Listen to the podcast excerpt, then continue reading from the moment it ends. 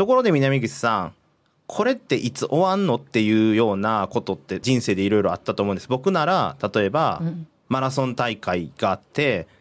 で、これずっと走ってんのしんどいけど、まあ10キロだからやれるなとかいうのあったと思うんですけど、うんうん、どうですか、うん、なんかいろいろある気しますね。山口さんどうですか？そうですね。私は吹奏楽部入ってたんですけど、うん、合奏の時に音が合うまで永遠に同じ音をブーって吹く。うん、もう、どうとか、うん、これいつまでどう続くねんっていう。曲じゃなくて、はい、音？はい。うん、どう？わかる。ある、それね。出ていけみたいな。これいつまでどう吹き続ければいいんだろうっていうような経験はあります。それって先生のさじ加減でずっと終わらないそうですよね。さじ加減ではないですよね。合うまで。そう、ピッチが合うまでみたいな感じでもなるほどな。なんかそういう、自分は頑張ってるけど、うん、いつ終わるかが全く見えないみたいなのって、うん、ちょっと結構苦しいですよね。うんうん。丸山さん今日この苦しい話をする感じですか、まそうですね。苦しいというこれはいつ終わりが来るのかなっていうような問題って刑事司法にもあって、うんうん、今日はそういうテーマなんですけど無期懲役の話について語りたいと思います。まるちゃん教授の罪な話。市民のための犯罪学刑事政策犯罪学を専門とする立正大学教授で一般社団法人刑事司法未来の丸山康弘です。同じく刑事司法未来の山口由紀です。同じく南口文です。このトーク番組は一般社団法人刑事司法未来が送るこれまでとは異なった視点から罪と罰を考えるものです。ニュースでは聞けない犯罪学刑事政策の話について分かりやすく解説をしていきますお堅いテーマですがなるべく親しみやすい形でお伝えできればと思います。よろしくお願いします。よろしくお願いします。でまず冒頭で話していた無期懲役が今日テーマなんですけどこれって終わりがないっていうのが辛いんじゃないかっていう話でマラソン大会もね長くて大変なんですけどまあ言うても10キロ走ったら終わりだなとか15キロとかまあ僕の方田舎の方なんで自分の高校じゃなかったけど20キロ行くとかすごいとこもあったんですけど、まあ、それでも終わりがあるってまだ頑張れるっていうのはあるじゃないですか、うんうん、その辺どうですかね？終わりないとやっぱきついですよねそうですね。無期懲役って、うん、テレビとかで見てるとなんかいずれ出てくるみたいなイメージがあるんですけど今日のテーマが終わりがないっていうことなので無期懲役って終わりがないっていうことなんでしょうか？確かにあのテレビとかを見ると、まあ、ちょっと前まではよく言われたのが10年とか15年で仮釈放で出てくるんじゃないかとかっていうコメントがあったりとか、うんうん、もしくはまあそうじゃないにしてもいずれ出てくるんでしょっていう前提で話があるんですけどただちょっと無期懲役ってやっぱりその名前の通り本当にこう刑期は終身にわたるものなんですね。基本的には受刑者の方が死亡するまで刑を課すっていうのがそもそもの原型ですね。その今の説明だとまあ、亡くなるまでが刑期ってことなんですけど、はい、そしたらもう外に出るっていうのは亡くなった時に出るっていう感じなんですか、うん、すごくいい質問だと思うんですけどよくテレビでも言われるものなんですけど日本って終身刑があるのかないのかとかっていう話にもつながるんですけど、うん、一応刑罰上終身刑っていうのはないんですね。ただ、無期懲役って、まあ、さっきも言いましたけどその言葉の通り亡くなるまでがっていうのは前提にあるので仮釈放が許されないとそもそも死亡するまで刑事施設の中にいるっていうのが無期懲役の前提ですね。で仮に仮釈放というか外に出る仮に出ることが許されたとしても刑罰を受けているのは終身というか無期なので、はい、無期間なので、うん、仮に釈放されたとしてもその状態は常に保護観察を付されるっていうものになっています。あの私さっき言ったんですけど、うん、テレビでは10年とか15年で出てくるみたいなことを聞いたことがあるんですけど、それはどういうことなんですか？これは仮釈放の話っていうのは第7回でもお話ししてるんですけどちょっとややこしくてまずあの無期とか関係なく有期っていうのもあってで有期っていうのは何年って決まってるやつですね。例えばあなたは懲役3年に処すとか5年に処すってこう数字が決まってるのは有期刑っていうんですね。で、終わりがないやつは無期刑っていうんですけど、刑法の中の28条に有期懲役が数字が決まっているやつは刑期の3分の1でできますよ。で、無期懲役に関しては10年以上経過した時にできますよと。これ一応形式的要件として書いていて、で、その次に、じゃあその形式を満たしていても、実質的に何があるかというと、回春の上ある時っていうふうなことが書いてある。で、まあもちろんね、今これ最低限として有期の場合は3分の1って書いてありますけど、当然3分の1で出れるっていうわけじゃなくて、審査することができますよって言ってるだけなんですよ。で、無期懲役に関しても10年超えたらできますよって言ってるだけなんで、これ一応できますよだから、やらなくてもいいし、やったところで許可出ないっていうのもあり得るわけですよね。となってくると、さっきの無期懲役は基本的には前提として亡くなるまでっていう、無期限でっていうのが前提なんですけど、ただ法律上はこういうふうに無期懲役の場合は10年以上経過したらできるって書いてあるので、で、この法律の条文だけ見ると、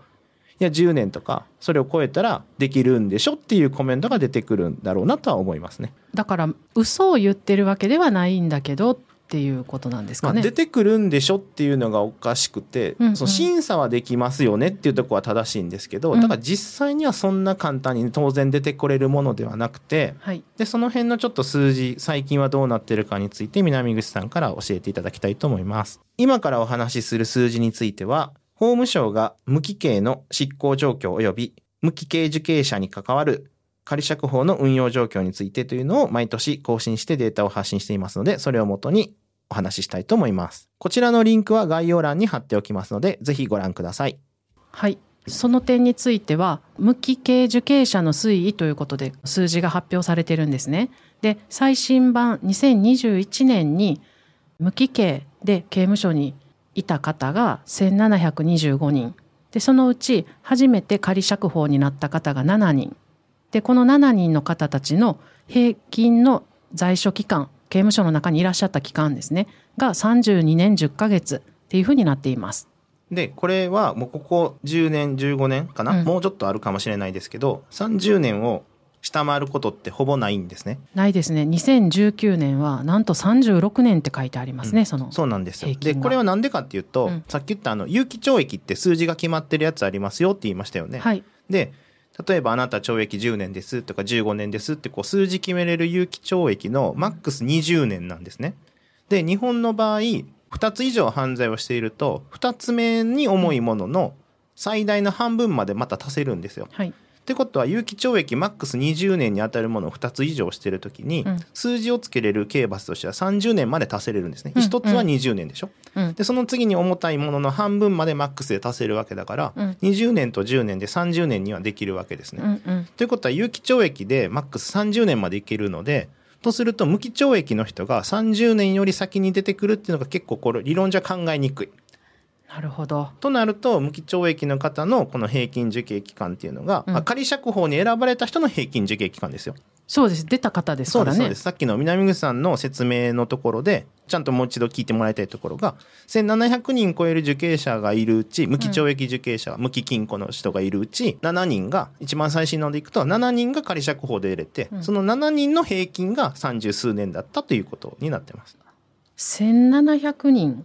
を超える方が入っておられて、うん、7人って、うん、なんかなんとなくぼんやりイメージしてたより少ないと思うんですけれども、うん、で数字を見るといつも7人そんなに多いわけじゃないんですね、うん、これそうです。毎年6人とか8人とか9人とか10人超える年ってほとんどないですよね。はい、私逆に、7人も出てきてるんやって思ったんです。なるほど。なんか無期懲役っていう字面からするともうずっと入ってるみたいな字面じゃないですか、うん、それで、まあ、7人も出てきてるっていうのは多いのかなと思って、うん、逆にその7人に選ばれた人ってどういう基準で選ばれてるのかなってすごい単純に思ったんですけど、うん。うん、これ基本的には僕らもそれ公にこういう基準で選びましたって言ってくれてるわけじゃないのでわからない部分がたくさんあるんですね。これ無期懲役だからっていうことじゃなくて仮釈放で選ばれるってところがさっきの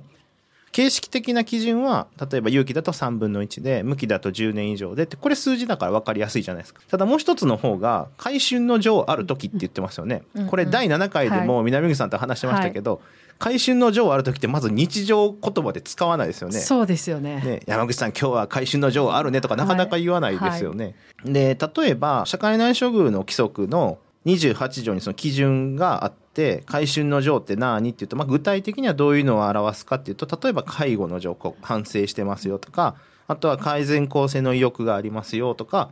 再び犯罪する恐れがないですよとか、保護観察につけて社会復帰を目指すことができそうですねとかっていうことと、プラスして社会感情がもうこれをいいよと是認するよって時は、これを認めていきますって書いてあるのでおそらくこの改春の条はこういうものが含まれるんだろうとは言われてますけど、うん、それを満たす人が出てくるんで具体的にでもこれがこう何点取れたんでとかっていうのはちょっと僕らには分からないですね。まあ、出てくる人そんなにいるんだっていうふうにおっしゃってたんですけど実は無期懲役の方、まあ、無期禁錮も入れて無期刑の受刑者の方っていうのがマックスでいくと1843人までいってるんですね。これが1725人まで最近まあ落ちてきてる、数字が減ってきてるっていうのが、でもこれ平均7人とか出ていくので、こんなに落ちないんですよ。ってことは、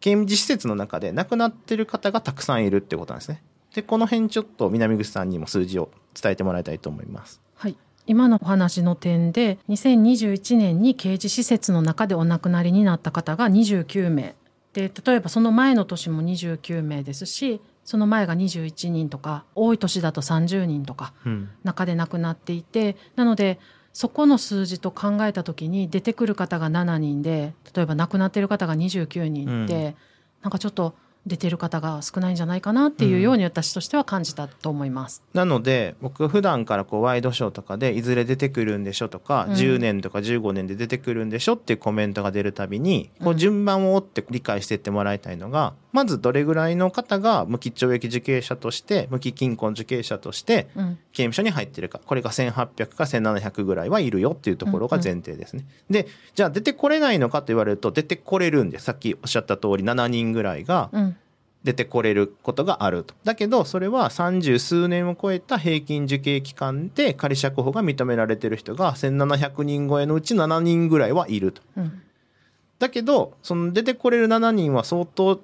中での行いが良くて、で、この人たちは社会復帰できるなっていうのが、専門の人たちがですね、うん、地方公正保護委員会っていう人たちが決めていくんですけど、うん、この人たちは出ても大丈夫っていうのが出てこれるわけですね。よりも、その出てこれる数よりも圧倒的に4倍も5倍もの数の方が無期懲役受刑者、無期禁錮受刑者の方が刑事施設の中で亡くなってってると。ので、まあ、僕は終身刑って日本にはないんですって言ったんですけど基本的には無期刑っ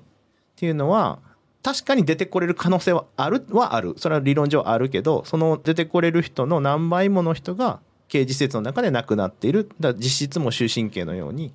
運用されてるってことが現実としてあるってことを知ってもらいたいと。私その点でちょっと今回数字を調べて気になったんですけれど、はい、90歳代の方が2名仮釈放の申請をされてるんですけど、うん、2人とも不許可になってるんですね。ね。で先ほどのお話の中で、うん、明確な基準はわからないっていうことだったんですけれど、うん、やっぱり再犯の恐れがあるかないかみたいなことっていうのは、きっと考慮されてるんじゃないかなと思うんですよね。うん、そうした時にですよ90歳超えた方まあ絶対ないとは言えないけれども、うん、なんかもう外でもいいんじゃないとか私勝手に思ったんですけど、うん、これってなんかこういう人たちは出れることはないよみたいな先ほどのあれで言うとその終身刑扱いみたいなことってあるんですか？これは普通の無期懲役と実は特殊な丸徳無期っていうのがあって、でその話をしたいんですがその前に、基本的には刑罰の執行権限って検察官が持っていて、で執行停止する権限も検察官にはあるんですよ。なるほど。で例えば病気だとか、はい、いろんなもう末期の病気が見つかったとかいろんな状態で刑事施設の執行停止できる。その中に70歳以上っていうのも要件としてはあって、うん、実は刑の執行を高年齢高齢者だから、うんっていう理由で検察官が刑の執行を止めるってことも可能なんですが、はい、ただ南口さんが疑問として持ってくださった通り、うん、90代でも申請が通らないっていうようなことがあって、うん、これちょっと無期懲役の特別な問題があるので次丸徳無期の話をしたいと思います。仮釈放とは別途執行停止をするっていう制度もあるってことですか、うん、そうそうそう。70歳に関連させて、うん、ほとんど平均が32年とかの受刑期間を終えて仮釈放されるっていうことだったんですけど、うんうん。ね、だったら多分おそらく仮釈放される人たちってみんなも70歳とか超えてて、うん、むしろその70歳っていう基準があるんだったら、うん、ほとんどみんな32年とか経過したらその70歳の要件に当てはまるんじゃないかなと思ったんですけど、うん、とすると7人って少ないのかなとも思って。うん、もっと出てきても70歳を超えたら出てこれるっていう基準があるならもう少し出てきてもいいのかなっていうふうに思ったんですけど。今のは執行停止の話と仮釈放の基準はちょっと別なんで。今の執行停止の基準、そうですね。70に関しては執行を一応一時止める停止なんで出てこれるというよりは執行一時停止できますよっていうのができるっていう話なんですけど、はい、ただ今の話って実は結構重要なところがあって許可されてる人と許可されてない人の年齢別っていうのが出てるんですね。で、例えば、許可されてる人でいくと一番多いのは60歳代。これが大体平均の受刑期間が32.5年ぐらいで出てきているっていうので、で、順番的にいくとその次50代の人。で、70代の人が来て、80代の人も36.7年っていう期間を経て、許可されてるっていう人もいます。で南口さんが呼んでくださった数字としてはその90代もあるんですけどこれが許可されてる人は一応過去には出てなくて2人が許可しないの結果に出ているので、うん、でこの2人を指してるんだと思いますね。そうなんか私すごく90歳の方が刑務所にいるっていうことに、うん、今何とも表現しづらい引っかかりを感じてるんですけれども、うん、先ほどのその丸山さんが言っておられた丸徳向きの話を分かるように説明していただいていいですか、先日某テレビ局のドキュメンタリーで「日本一長く服役した男」っていうドキュメンタリーがあって、うん、彼確か61年目にして出てきているっていうのがあったんですね。で、うん、そういう意味ではさっきの出てこれてる7人とか6人の平均受刑期間が30数年ですよって言ってるんですけど、うん、当然中で亡くなってる人も何倍もいるって言った通りもう何十年経っても出てこれない人がいてそれは前提ですね。うん、でそういう問題が何で起きてくるのかっていうところに行くとこう丸徳向きっていうのがあって、まあ、さっきのあの日本一長く服役した男っていうのはまだ丸徳向きの基準が出る前の話なんですけど今は98年の6月18日に通達が出ていまして、うん、でこれ最高検察庁から出てるんですけど特に犯情が悪質などの問題があって、うん、で無期懲役確定者に対する刑の執行指揮及びそれらのものの仮出獄に対する検察官の意見をより適正にする方策についてっていうのが通達で出てるんですね。これを一回こう丸徳向きっていうふうに呼ぶんですけどもこの丸徳向きの人っていうのは例えばまあいろんな理由があるんですけど死刑休刑で無期に落ちた人とか同じ無期懲役の中でも幅があって有期懲役の30年というかもしくは1つしか犯罪してないならマックス20年なんで20年より重くするってギリギリ無期懲役下の方から上がってきた無期懲役の人と死刑からちょっと降りてきて無期懲役の人ってこう無期懲役の中やっぱ幅があってなるほど。で死刑休刑とかで無期に落ちた人っていうのが丸く無期っていうような扱いにされるっていうのが実務の場として起きてたんですね。でこれに対しては実質その丸徳向きっていうのは法律上ではなくて通達でやってるわけですよね。うん、となると丸徳向きに指定された受刑者って方がほぼ終身刑と同等の扱いさっきも出てくる人よりもたくさんの方が施設で亡くなってるっていうことが起きてくるのででこれに対してはこう法律によらない運用していることっていうのに対してこれは学者からももちろんそれ大丈夫かとか問題視される声は上がってたし、うん、なんなら国会でも議論がされたりした。ものです。なるほど、まあ、通達で出てて、うん、もうずっと基本的には多分亡くなるまで中にいらっしゃるっていうことで、うん、ちょっと角度を変えた質問をしたいんですけれど実際中でどんなふうに暮らされてるんですか？それ私も気になってました。これ基本的には、うん、あの一般的な受刑者とほぼ同じような生活をしているはずなんですね。作業をされてるそうですね。うんうん、でもちろんあの特殊な対応がいる人っていうのはあるんだと思うんですけど、うん、いろいろこう刑事施設から出てきた人の話を聞くと無期懲役無期禁錮の方とこういうふうに作業してましたとかこういうふうに出会ったことありますって話はちょくちょく聞くことがあるので基本的には無期懲役の人だけがどっかの別の建物とか別の棒に入ってるっていうのではなくて基本的には一緒に過ごされているんだと思います。ということは14回の時に話したいろんな製品なんかをそういう無期懲役の方たちも一緒に作っておられる、うん、でそれをもしかしたら50年とか繰り返されてるかもしれないっていうこと、うん、そうですしなんならさっきも言った90代の方とか80代の方もどんどんね、うんうん、高齢になってくるってことなので養護控除というかこれもまた前回お話ししたような、うん、一般的な作業ができないのでそういう特別な作業っていうのはありえますけど基本的には刑務作業の位置づけで何かされてるっていうのはされてると思います。あの私どうしても90歳を超えた方とか、うん、まあ年齢で区切るもんではないと思いますけど、うん、人の力とかって、うん、なんかあの刑務所でのものを作る作業とかを一生懸命しなくちゃいけないっていうことにちょっとしっくりこないものがあるんですけれど、外国のことも見てきておられる丸山さんとしてそこの点は何か教えていただけることありますか？アメリカとか厳罰を取るところっていうのはやっぱ長期間取るっていうのは結構あるんですけど、うん、一方で世界の刑務所の歩き方とかでも話しましたけど受刑者に優しいとか再犯それで減らしているような北欧の国とかっていうのは、基本的にその高齢者を刑事施設に入れてないんです。無期懲役だからどうとかではなくて刑事施設に入れない。でこれ僕聞いた話なんですけど、うん、例えばノルウェーとかスウェーデンとかで高齢者の問題どうしてますかっていうのを聞いたことがあるんですけど、うん、で高齢者の問題ですか？ってこう刑務官の人がこう悩み出して、うん、まあ強いて言うなら、うん、働いてる側が高齢化してきてるからあの人たちのサポートを受刑者でどうしていくかっていうのは高齢化問題としては刑事施設にあるけどそもそも高齢の受刑者自体を刑務所に入れてないんだよねっていう話は聞いたことあります。いないから、うん、悩みの意味がわからない、どっちかで言うとね、日本だとねどんどん少子高齢化してきてるんで、うんうん、普通の人口的にもそうだし、刑務所の中もどんどん高齢化してるんですよ、うん、なのでこちらでは高齢化問題どうやって対応されてますかって聞いたら うんいや刑務官の方が高齢化してきてるんでっていう話でしたね。だから入れないまたは出してるってことですよね。そうですね。刑事施設とは別の対応をしていくっていうことですね。で暮らしていったりとかっていうことですよね、日本のやり方だけしか知らないと、うん、なんか自然に死ぬまで入っていて、うん。うん、まあ、亡くなって、まあ、外に出るって言い方変ですけど、お亡くなりになるって言って、あそうかってなっていきますけど、やっぱりなんかしっくりこないんですよね。なるほどね。で今日こういうお話させていただいているのって実はさっきも冒頭で言ってたようなテレビではこういずれ出てくるんでしょとか十数年とかで出てくるんでしょっていうところから事実こうなってますよってことを踏まえてもらってで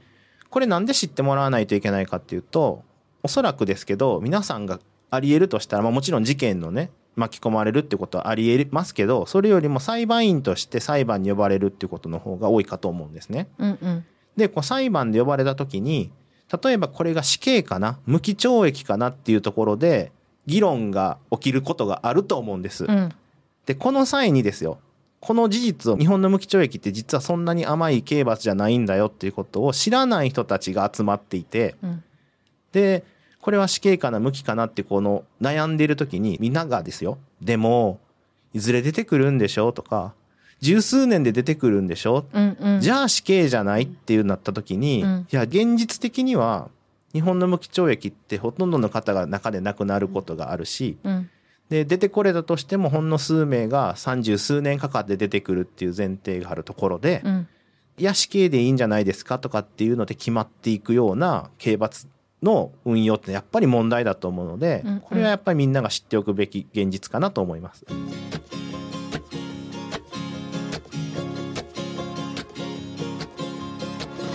さてここで犯罪学をもっと身近に感じてもらうために犯罪学の観点からエンタメを見ていきたいと思います。はい。今日おすすめしたい映画、まあ、書籍も含めてなんですけど坂上香織さんの「ライファーズ終身刑を超えて」をご紹介したいと思います。ライファーズは2004年に公開された坂上香織監督の映画です。アメリカには当時10万人を超える終身刑または無期懲役の人たちライファーズがいました彼らは殺人や強盗などの深刻な犯罪を行い社会から隔絶されています。その中で犯罪者更生プログラムアミティに参加しているライファーズの活動を追い彼らが他の受刑者の更生に果たしている役割を見つめるドキュメンタリーです。書籍としてライファーズ罪に向き合うが2012年にみすず書房からアミティ脱暴力への挑戦傷ついた自己とエモーショナルリテラシーが2002年日本評論社から出版されています。ライファーズいい映画ですよね。うん、アメリカでは終身刑とかいうものを life imprisonment っていうんですけど、うん、でこのずっと刑務所の中で人生を過ごすっていうのでライファーっていうんですね。 life imprisonment から lifers ってきていて、うん、でこれやっぱりアメリカのすごい特徴的、まあ、アメリカだけじゃないんですけどこう当事者ミーティングをこう広げていくっていう前提にあって例えば薬物依存の方の悩みは薬物依存の方が一番分かっているし回復過程とか悩みは分かっているしっていうようなこう当事者のミーティングの中でライファーの悩みはライファーズが一番よく分かってるので、こういう怒りがあるよねとか葛藤があるよねっていうのがちょっと先行く lifers が新しく来た lifers の悩みを聞いてで心のケアをし合ってじゃあ再犯のない犯罪のない社会ってどういうのなんだろうかっていうのこのテーマになってるのはサンクチュアリっていうのがあって、うん、でこう安心できる場所安全な場所っていうのは何だろうっていうのをみんなでこう語り合うっていうのがこの映画のテーマになってますね。傷ついて生きてきたライファーズが、人を傷つけた自分と人に傷つけられた自分に向き合うっていうにはちょっと言葉が簡単すぎるというか、うん、単純かもしれないんですけれどその語りがすごく印象的な映画ですね。うん。であの最後にご紹介したいんですけれど坂上香織さんはの1996年に NHK の日曜スペシャル「ジャーニー・オブ・ホープ」死刑囚の家族と被害者遺族の2週間を取られていてでその内容が書籍「癒しと和解への旅犯罪被害者と死刑囚の家族たち」これが1999年に岩波書店から出ていてで2004年の今の「ライファーズ」そして2020年には日本国内の刑務所に初めてカメラが長期間入ったっていうドキュメンタリーの「プリズンサークル」を公開されていてこれが書籍として「プリズンサークル」2022年にこちらも岩波書店から出版されています。映像を見る機会があればぜひ見ていただきたいですし著書もぜひお読みいただきたいなと思います。丸山先生に解説してほしいエンタメ作品がありましたら番組詳細欄にあるリンクよりご投稿ください。今日は無期懲役っていうテーマでお話ししました。知らないこととかイメージしていることと違うことってまだまだいっぱいあるなって思ってたんですけど山口さんどうでしたか？そうですね。私はその冒頭オープニングのところの終わりのないことで、うん、90歳とかまでずっと終わりの見えない作業を続けるってそのちょっと冒頭で考えていた終わりのないよりもはるかに長い終わりのないで、ちゃんと無期懲役について考えて自分が裁判員に選ばれた時とかも真剣に考えないといけないなっていうのを改めて感じました。うん、で今日の話は実は罪の話で9回目10回目で死刑の話をしているんですけど、うんうん、あの時の中身としてですね死刑を知れば知るほどで日本の刑事司法の制度を知れば知るほど、うん、死刑に賛成反対というよりは迷い出すと、うんうん、この刑事司法でいいのかなって知らなかったことを知れば知るほど迷い出すっていうのがあってその中の情報の一つでもあって、うん、で日本の無期懲役っていうのがそんなに皆さん思ってるような軽い刑罰ではなくてじゃあ死刑とどうなんだっていうところを知れば知るほど迷い出すっていうのがあるのでぜひ死刑の回と合わせて今日の話をもう一度聞いてもらえると嬉しいです。さてこの番組では感想や質問リクエストなどをお待ちしています。番組詳細欄にあるリンクよりお気軽にご投稿ください。X ではカタカナでハッシュタグ罪な話をつけてポストしてください。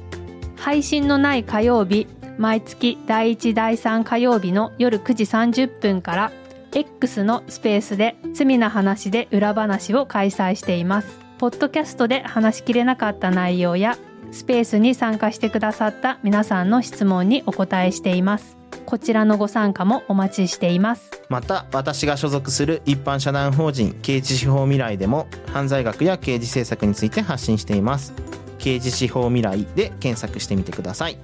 それではまたお会いしましょう。お相手は丸山康弘と山口由紀と南口文でした